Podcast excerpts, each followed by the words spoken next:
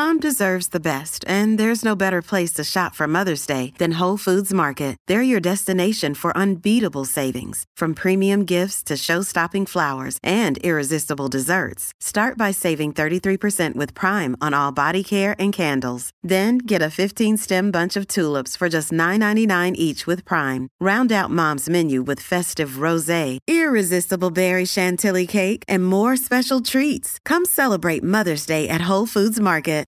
This episode is brought to you by La Quinta by Wyndham. Your work can take you all over the place, like Texas. You've never been, but it's going to be great because you're staying at La Quinta by Wyndham. Their free bright side breakfast will give you energy for the day ahead. And after, you can unwind using their free high speed Wi Fi. Tonight, La Quinta. Tomorrow, you shine. Book your stay today at lq.com. This episode is brought to you by Shopify. Do you have a point of sale system you can trust, or is it a real POS? You need Shopify for retail. From accepting payments to managing inventory, Shopify POS has everything you need to sell in person. Go to shopify.com slash system, all lowercase, to take your retail business to the next level today. That's shopify.com slash system. Welcome to the New Books Network. Hello, and welcome to the New Books Network. I'm your host, R. Grant Kleiser. With me today is Professor Ashley W. M. Williard. Dr. Williard is an assistant professor in the Francophone Studies program at the University of South Carolina, where she teaches courses on the French language and Francophone world, including on topics such as Atlantic slavery, disability, and early modern gender. Her new book, entitled Engendering Islands Sexuality, Reproduction, and Violence in the Early Modern French Caribbean, focus on 17th century French Caribbean reconstructions of masculinity and femininity that, in her words, help sustain and justify occupation, slavery, and nascent ideas of race. Dr. Williard, it's an absolute pleasure to have you on the podcast, and I'm very much looking forward to talking about with you about this uh, extremely important monograph. So, welcome. Thank you so much. I really appre- appreciate the invitation to talk to you about it. Of course, of course. So, before delving into your arguments, uh, can you just set the scene for us? Uh, what is fundamental to understand about the historical context of the 17th century French Caribbean? Uh, and roughly, in, in, your book, it's roughly 1635 to 1715. So, a few different threads. Um, that are important, I think, to, to trace and identify here. I mean, first of all, what came before? So, of course, um, indigenous presence, exchange, migration. Um, before European presence and on ongoing as well, and and I especially focus on um, Kalinago, often referred to as island Caribs in my texts, but also then thinking about um, inner European competition, um, influence of Iberian models as the um, French are trying to establish their own colonies. Um, that also going on with the background of all sorts of flux and uh, developments in France um, itself. And, and I'm especially interested, of course, in the kinds of conflicts and tensions and contradictions that are uh, present in France around issues of gender that then get transferred to the colonial context. So I'm thinking about the sort of contested position of women in France and how that influenced uh, colonial endeavors and how we can sort of identify the translation of those issues um, in terms of salon culture, in terms of um, women regents in power over the course of um, the 16th and 17th century. And so it's really this time in which um, women's roles are are in question, but then also the importance of masculinities and different um, different uh, models of masculinity were competing and developing along with uh, Louis XIV's court specifically. So I'm thinking about all of these sorts of influences and how then they circulate to the ambitions of um, the French monarchy in the Caribbean. So, um, specifically in their arrival in Saint Christophe, their rivalries with the English there, um, as well as, of course, ongoing um, contestation from Kalinago there, and then soon thereafter in Guadeloupe, Martinique, Saint Domingue, although not officially a colony until much later, certainly a place where the French were were present um, and participating in all sorts of exchange. So those are the sorts of tensions that I'm I'm bringing my questions into and and I think it's an understudied period. So this earlier period, not because it's the beginning, um, but because it's it's a moment of flux, and um, for all of the reasons I just mentioned, um, but also because it is not a fully established uh, colonial regime, um, though it is very quickly um, a place where many different people encountered each other and where um, models of, of slavery um, certainly come to bear on the, the racialization of slavery in, in those Caribbean colonies. So um, those are some some things I can say to set the stage. Definitely. If that Definitely. starts to answer your question. Great, thank you so much. So obviously, as you mentioned, gender and ideas of gender are very important in the 17th century. But of course, race uh, and the idea of race is important too. So, in this book, how exactly do you define race? Mm-hmm. That's a really good question, and it's one that I'm continuing to sort of wrestle with uh, because it's up for debate, of course, and it's not a word that's traditionally used, traditionally, at least in uh, the field of of French literary studies in which I'm, I'm trained and, and work.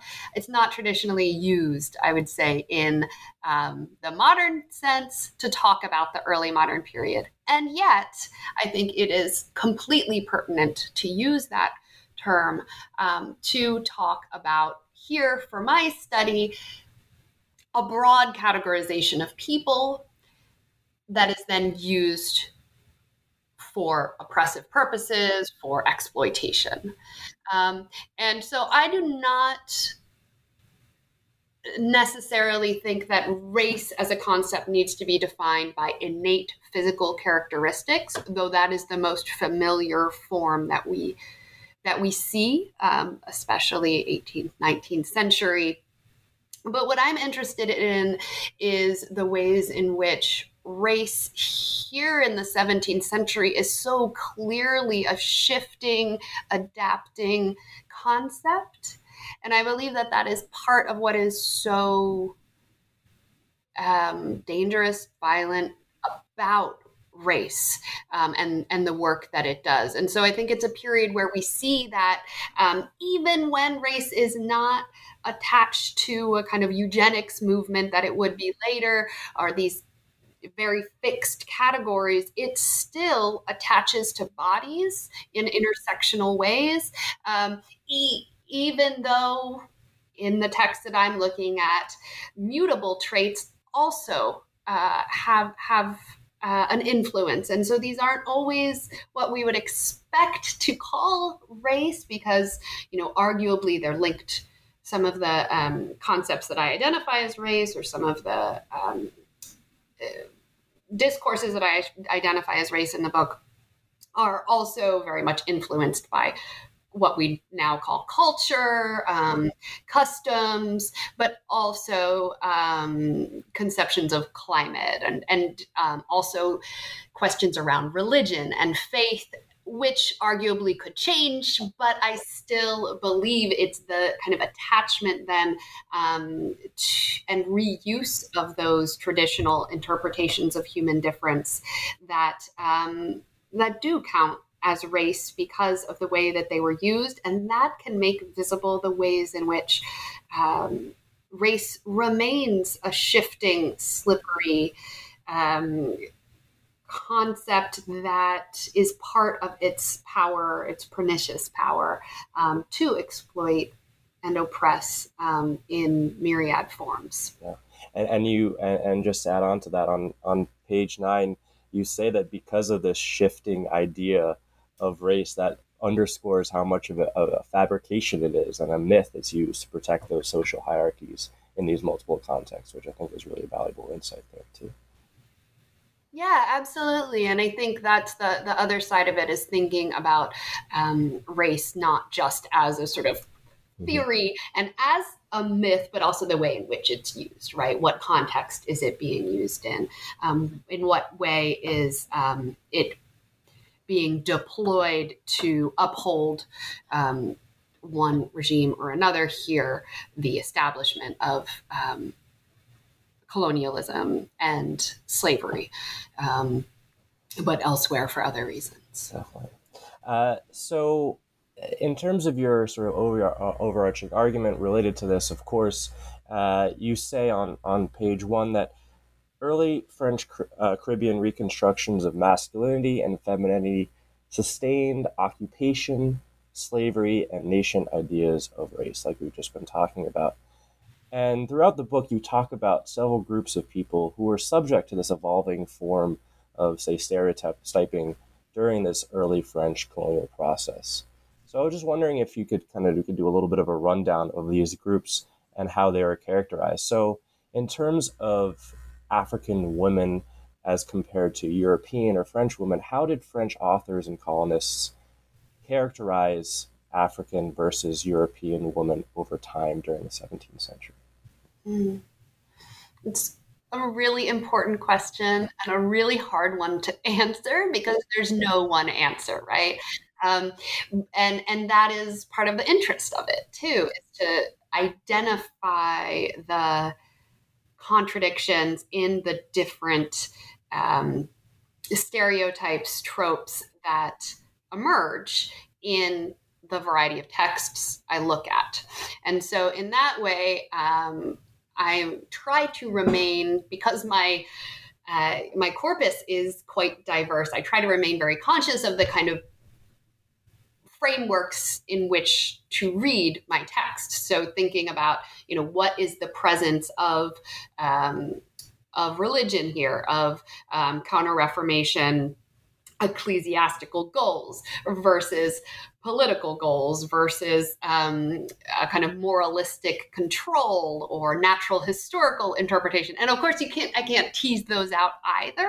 So they're all kind of overlapping and influencing each other. But but often i see um, all of this to say often i see completely contradictory portraits of um, one group or another sometimes in the same text sometimes in, in very different contexts. So to talk about um, uh, African women and women of African descent in a lot of these texts is um, extremely interesting. I mean, certainly there's such important work that's been done on this question in the Anglophone world, um, of course, with Jennifer Morgan's work and, and many others. Um, and and to some extent also in the francophone world about the the kinds of stereotypes that that were built up around women of African descent and African women in the context of slavery. I'm thinking about studies of um, slavery in the francophone world um, that focus on enslaved women by um, Arlette Gautier and Bernard Moitt, and then more recently, um, Jessica Marie Johnson. And so there's definitely this tradition of identifying the different kinds of stereotypes that we see around um, African women. And then I think there's important work to be done in a in an intersectional lens, um, but also in a, a kind of placing that to understand constructions of whiteness and white femininity. So, um, you know, to answer your question more directly, um, you can see this complete range um, of, to take the most kind of potent, I think, example, uh, a kind of criminalization of enslaved women's sexuality as being, um, you know, as it's identified as a threat to social order um, in um, especially legal cases and um, correspondence with the crown associated with what is to be done uh, to essentially sustain slavery in the face of um, interracial sex and children born of um, interracial sex. And that, um, you know, of course, that gives us um, a perspective into the, the sexual violence that's present there, um, but it's often coded through this kind of criminalization of women of African descent. On the other hand, however, we have this complete opposite portrait of enslaved women in particular, and this comes up most especially in missionaries' texts, which is an extremely important part of my corpus that is so unique to the French um, uh, to the French colonial project in, in terms of the kinds of texts written. Um, and so these give us, on the other hand, this kind of several portraits of, for example, a kind of exemplary conversion of chastity that um, is very much in line with. Um, Catholic norms, um, where there'll be these detailed portraits of individual women. Now, we can see this as in its own way justifying the missionary presence and project. Uh, but it also gives us some really interesting examples that that at times can be can be interpreted as as resistance. But all of that to say, we have both and uh, sometimes in the same text most interestingly i think in the narrative texts by by missionaries because they tend to give us more particulars but still often deploy these um, developing racialized stereotypes. On the other hand we have both as well and i'm, I'm simplifying here but we have both those portraits as well for white women, but they're used differently.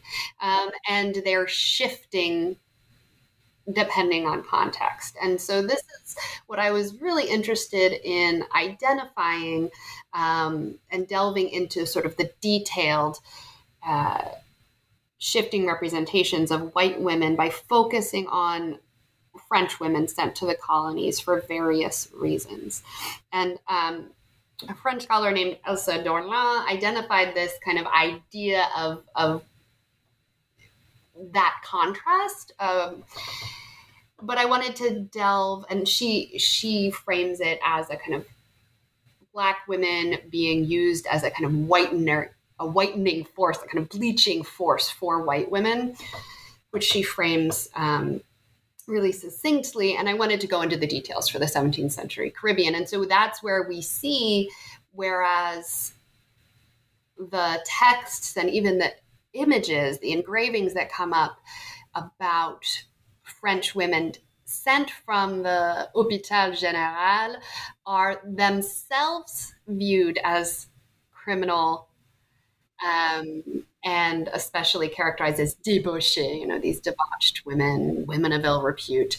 Um, but then there's also this shift of women religious being sent to the colonies um, who insist upon a kind of chaste heroism for white women.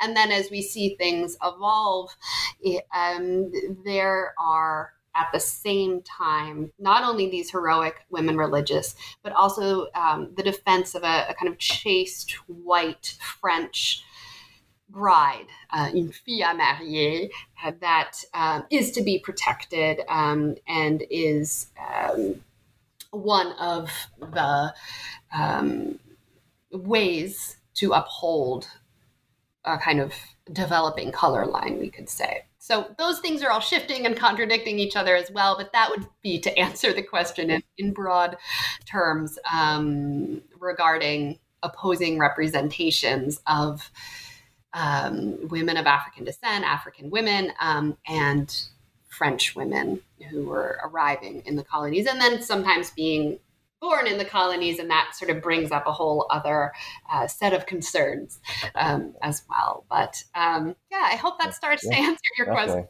Uh, definitely. And and uh, does this process happen in a parallel format with men as well, masculinity? I think so, and I think it's an understudied question to a certain extent um, to identify the role of uh, shifting ideas of, of masculinity. So, to look at intersectional gender, not just around ideas of blackness and femininity, but also whiteness and masculinity. And so that's why I focused on um, flibustiers, the uh, privateers, and the, again, contradictory portraits of them as both these heroic, idealized men, but also these potentially kind of savage and uh, over violent men, and, and the ways in which that concept became opposed um, not only to men of African descent, African men um, as well, um, but also indigenous men and indigenous women, which is another group that I, I try to um, examine in the study. So, absolutely, there is a, a parallel, um, but of course, different deployment of masculine tropes that happens um, around various groups of men and women, right? Because masculinity and femininity don't just apply uh, to um, men and women separately. Yeah, uh, that I, I, will say that the it, it's an unexpected but welcome addition to include these privateers, these filibusters or pirates, however you want to describe them, into a study of race in the French Caribbean context, because I, I I don't think that that has been done uh, as much as it should be um, in terms of really examining these people uh, and the characterizations of them and how they fit into ideas of masculinity and, and race uh, in this period. It's really, really fascinating uh, intervention there, I think.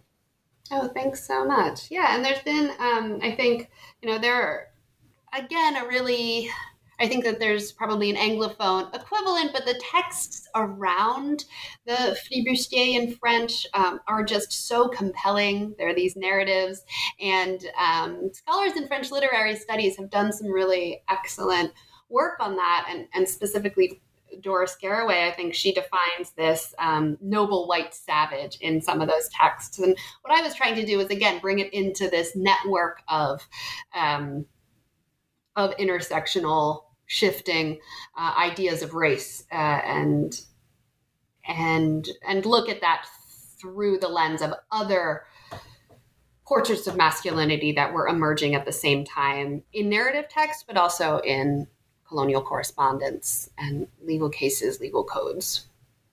So you also speak often in your book about ability and disability. I'm wondering, uh, you, you know, you you you we've talked about masculinity and femininity, but where does sort of ability fit into your study as well? So this is maybe a less obvious intersectional discourse to bring into conversation with with race and gender, but as my work has evolved, it's become more and more clear that it's an essential component so, and I was fortunate enough to have a, a, reader point me in that direction. So I'm very grateful for that. Um, but to start with the idea of what is the role of conceptions of disability in the history of slavery, we can turn to recent monographs by Dea Boster, Jennifer Barclay, and Stefanie Hunt Kennedy, who all have done studies on the Anglophone world.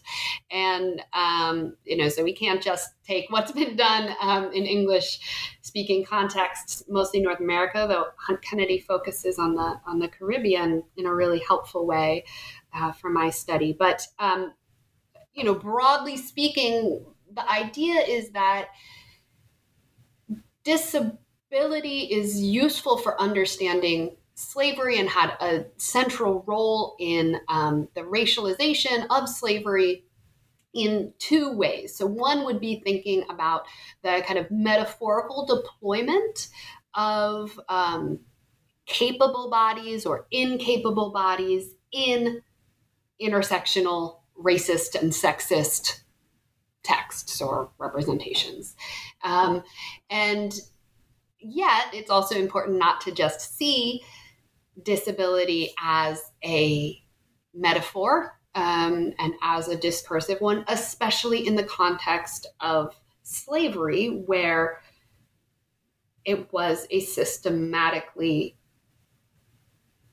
uh, debilitating order, right? And and so the injury to physical bodies and um, to minds as well was essential. And so considering that side of things. Um, and more the kind of question of debility, uh, thinking about um, how, for example, Jasbir Puar has defined that this kind of idea of intentional injury but not death um, as one of the important um, forces in in slavery, both in a kind of metaphorical and material sense. And I and I find it really useful to think about both of those sides when I'm thinking about all of this, but especially disability. Um, thinking about how someone like Sami Schalk has has emphasized those two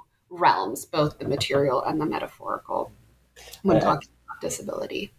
This episode is brought to you by Shopify. Do you have a point of sale system you can trust, or is it a real POS? You need Shopify for retail. From accepting payments to managing inventory, Shopify POS has everything you need to sell in person. Go to shopify.com/system all lowercase to take your retail business to the next level today. That's shopify.com/system. I, I think a fantastic example of that that you bring in is this idea of castrating African and African descended men, both literally and figuratively, with depicting them as sort of failed fathers or emasculated people, but also literally castrating them uh, whenever they would, so when sometimes castrating them when they would rebel or or flee from a the plantation uh, machine. So um, you know a, a, really interesting way that, that those two ideas intersect, both physical and theoretical. Yeah, absolutely. And sometimes in opposite contexts, right, where you would expect um, something to be more literal is more figurative, and vice vice versa. I think so. Yeah, thanks for bringing that that example in. Uh, so obviously, there's so many more examples we could talk about, and so much more content we could talk about. But I do want to give uh, listeners an incentive to go out and engage engage with this book themselves. Uh, so I, I want to move on to a, a couple of questions uh, about sort of your uh, larger questions, not not about the context, but uh, and the content, but about your process of writing this book. So so first off, uh, what inspired you to make these arguments to write this monograph? Um, you know, a long process, but I would say the important part of that process was this increasing interest in confronting and better understanding an oppressive past that is understudied. Um, you know, that early modern literary studies, for example, um, could do well to think more about race and colonialism. And on the other hand, contemporary Francophone studies tend to emphasize a much more modern period and could think about this early contexts a bit more. So, um, without even getting into the the kind of political engagement there, um, you know, I saw in those two fields uh, a connection to be made and a genuine curiosity I had too, as someone who had been studying 20th, 21st century Caribbean literature in French, to understand the the texts from the colonial period, um, and also sort of taking that on as a project of um, confronting white supremacy and white privilege uh, as it's constructed in the French speaking world, but as a way to, for me as a white woman to also think about um, the sorts of privileges I inherit and that are embedded in, in my experience. So it, there's a personal level to it as well um, that felt, yeah, that that partially compelled me to to delve into the topic. Yeah, yeah. No, that's uh, extremely powerful and, and uh, uh, obviously has extreme relevance to today's, unfortunately, to today's climate. And, and so, I'll, I'll ask you then. You know, do you think that there are implications of this work to present conceptions of race, gender, and ability and disability, and can this apply to contexts beyond the French Caribbean colonial regime? Yes. yes. Yeah. Um, I think, as I sort of alluded to earlier, I think confronting the way in which race is constructed and is built up can help us see in the past can help us see what um, ways it's built up and is a fiction in the present. At the same time considering the very real effects it has and the real um, power um, and violent implications that it, it holds. And so I, I think we could take uh, some of the tropes that i study and sort of see you know it's tricky because i don't want to say this is the same thing especially to a north american context but we sort of question the way in which a trope that gets deployed over and over and over gets reused to new ends. So um, and becomes so familiar that it almost feels natural right? Um, so to denaturalize racism and intersectional tropes as as much as anything um, and and insisting on the specificity but also the kind of repetition. Um, and yeah so i think there it's absolutely relevant. And then there is the context of you know I, I try to always think about my classroom and what's the relevance there to the sort of knowledge that I bring to my students. Um, and I teach in a francophone studies program, meaning that I teach students who are, you know, majors in the language and um, cultures and literatures and histories of the of the francophone world. So not in not in history. And so it it also feels extremely important to me to be talking about the the relevance of this history, not just for the English speaking world, um, and also um, not just um, for a more recent history, right? So, um, yeah, and and so I think the the the main implication of this work and of this project is sort of the decoding of of this violent history but i think there are also moments of pushback and challenge and resistance and and these sort of strategies of disruption that also start to emerge in the project that uh, are just as important and that we can learn from just as much as well. Um, yeah. Um, so i think you know these are important questions when we think about um, our lived reality and political situation um, in in terms of murder and in terms of uh, reproductive harm and um, many of the the issues um, that plague us today, I think, can be informed by this deeper history. Where do you think this work, this history, this monograph fits in with previous historical studies of the early French Caribbean? I would say that the um, the first is just to focus on the earlier period, right? To um, have a sustained study of the 17th century as a period unto itself, mm-hmm. not just as the sort of beginning of the 18th century in, in terms of the French Caribbean. Um, and in so doing, showing the sorts of specificity. And, and for me, the interest is the, the flux, the shifts, the contradictions, which are particularly evident in this period, um, as well as a an ongoing investment in understanding the um, the intertwined ideas of gender, race, and disability here. So I'm in conversation with with work, as I said before, on on enslaved women has been extremely important for um, me developing um, a knowledge around um, strategies for identifying the presence of enslaved women in the archive um, and and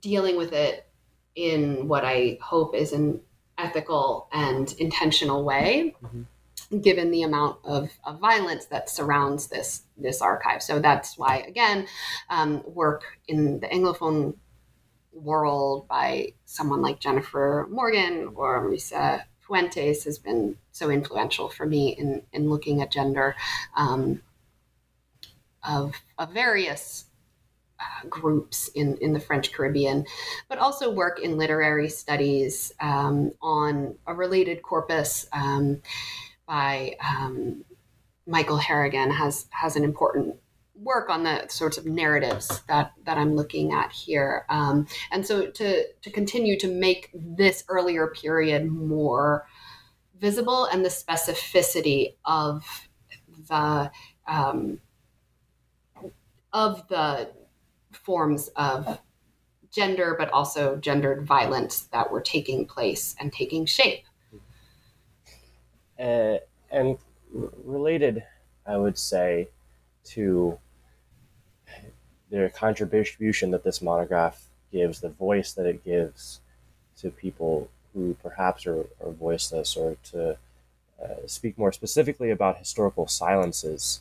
Um, you cite, and I'm reminded uh, in your work about the work of Rolph Trouillot, who talks about these silences in the archives, these intentional ways that people have privileged certain systems of knowledge, certain sources, uh, certain books to craft a narrative of this colonial period, this Caribbean colonial period, to serve their own purposes. And yet, how many voices and perspectives are missing because of that process. Um, there's a lot of silences in the archives, of course. A lot of enslaved people uh, or not privileged uh, in in the historical uh, archive, uh, and so I was wondering if you could speak a little bit about that and tell us how you were able to overcome such silences to write this monograph. So I don't think I have overcome them. I think at some point I've pointed to them is is all that can be done. But in other senses, I think um, the you know we you're absolutely right. We don't have first person accounts by uh, enslaved people in the early French Caribbean. We don't. Um, and so there are in the actual archive, there are silences, yes, but there are also presences. And I think pointing to um, the possibilities that those presences can enable um, or um, render possible uh, is is increasingly important to me. Um, and so or feels increasingly possible to me, I guess. So, um, you know, in terms of the silences in the actual primary sources, they are certainly there, and they're especially there in terms of um, who is speaking for whom. On the other hand, there's the other fact of um, the silence in the production of our narratives, right? And um, and those can't be completely sorted out, but I would say the the second is is something that I um, engage with in a very different way. You know, if I think about um, you know in history and in colonial history and Atlantic history, this might not seem um, like an intervention, but the um, but in literary studies, I think that it is the idea of considering the 17th century, the reign of Louis XIV, as a period of um, racism is is a silence right? Is is me responding to a silence. So um, bringing centering on the caribbean in itself in in a way is um, countering a silence. But um, certainly, most of this project is centered on identifying the violence, identifying the oppressive discourses. And by the time I was done with it, that was feeling like not all the work to be done at all. Um, and so it's why I'm thinking more and more about other approaches to engaging with this work, right? To, um, and I, I, think that it was and it is important to continue to um, confront and deal with and uh, understand better the oppressive discourses, and, and that especially for the early French context, because um, the, the work is starting to be done in important ways, but it, it's it's there's a lot of work to do for understanding that, and especially you know sort of thinking about the broader um, francophone world and specifically French Republican ideas that um, make it very easy to deny this history um, and especially its implications in the present. Um, that is also important. But I'm thinking more and more in my current work about how do we um, look closer and read creatively these documents to resolve more the the silences in the documents themselves. And I, um, in a way, there is a lot to work with, especially with something like these missionary narratives that um, give us portraits of individuals, anecdotes, detailed descriptions that um, are extremely rich, even if they're still filtered through problematic perspectives. You know, there's a responsibility, I think, there to take them seriously and continue to look for more complicated uh, and more sort of polyvocal readings of of that.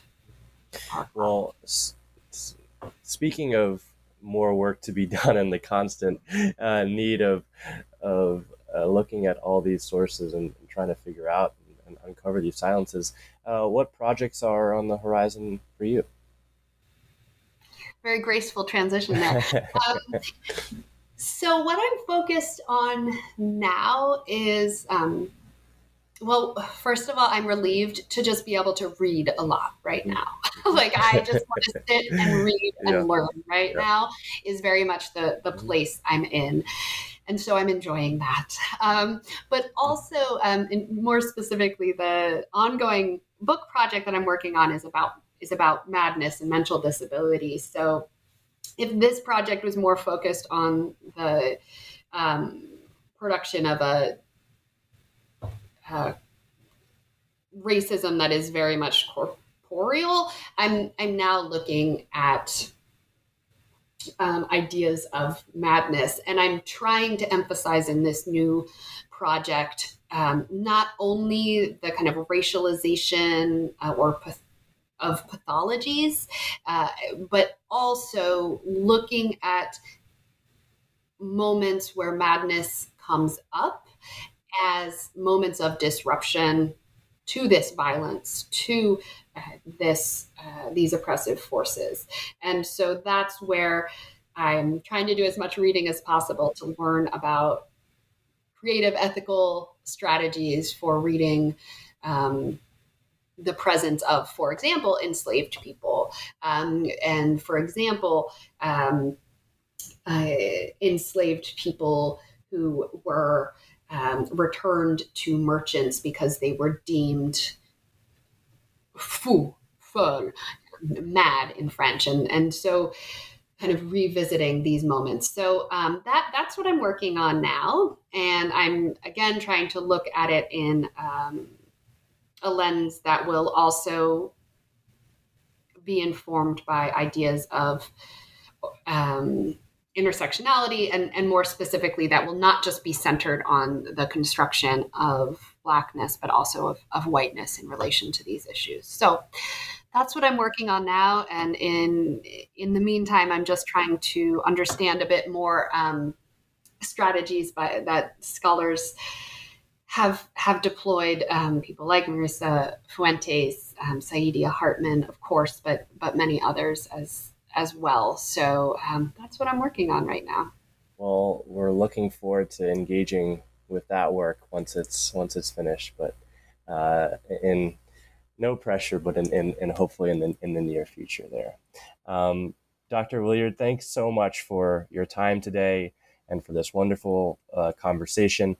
The book Engendering Island Sexuality, Reproduction, and Violence in the Early French Caribbean is out now via the University of Nebraska Press. And this is our Grant Kleiser saying thank you so much to all our listeners for tuning in and see you next time.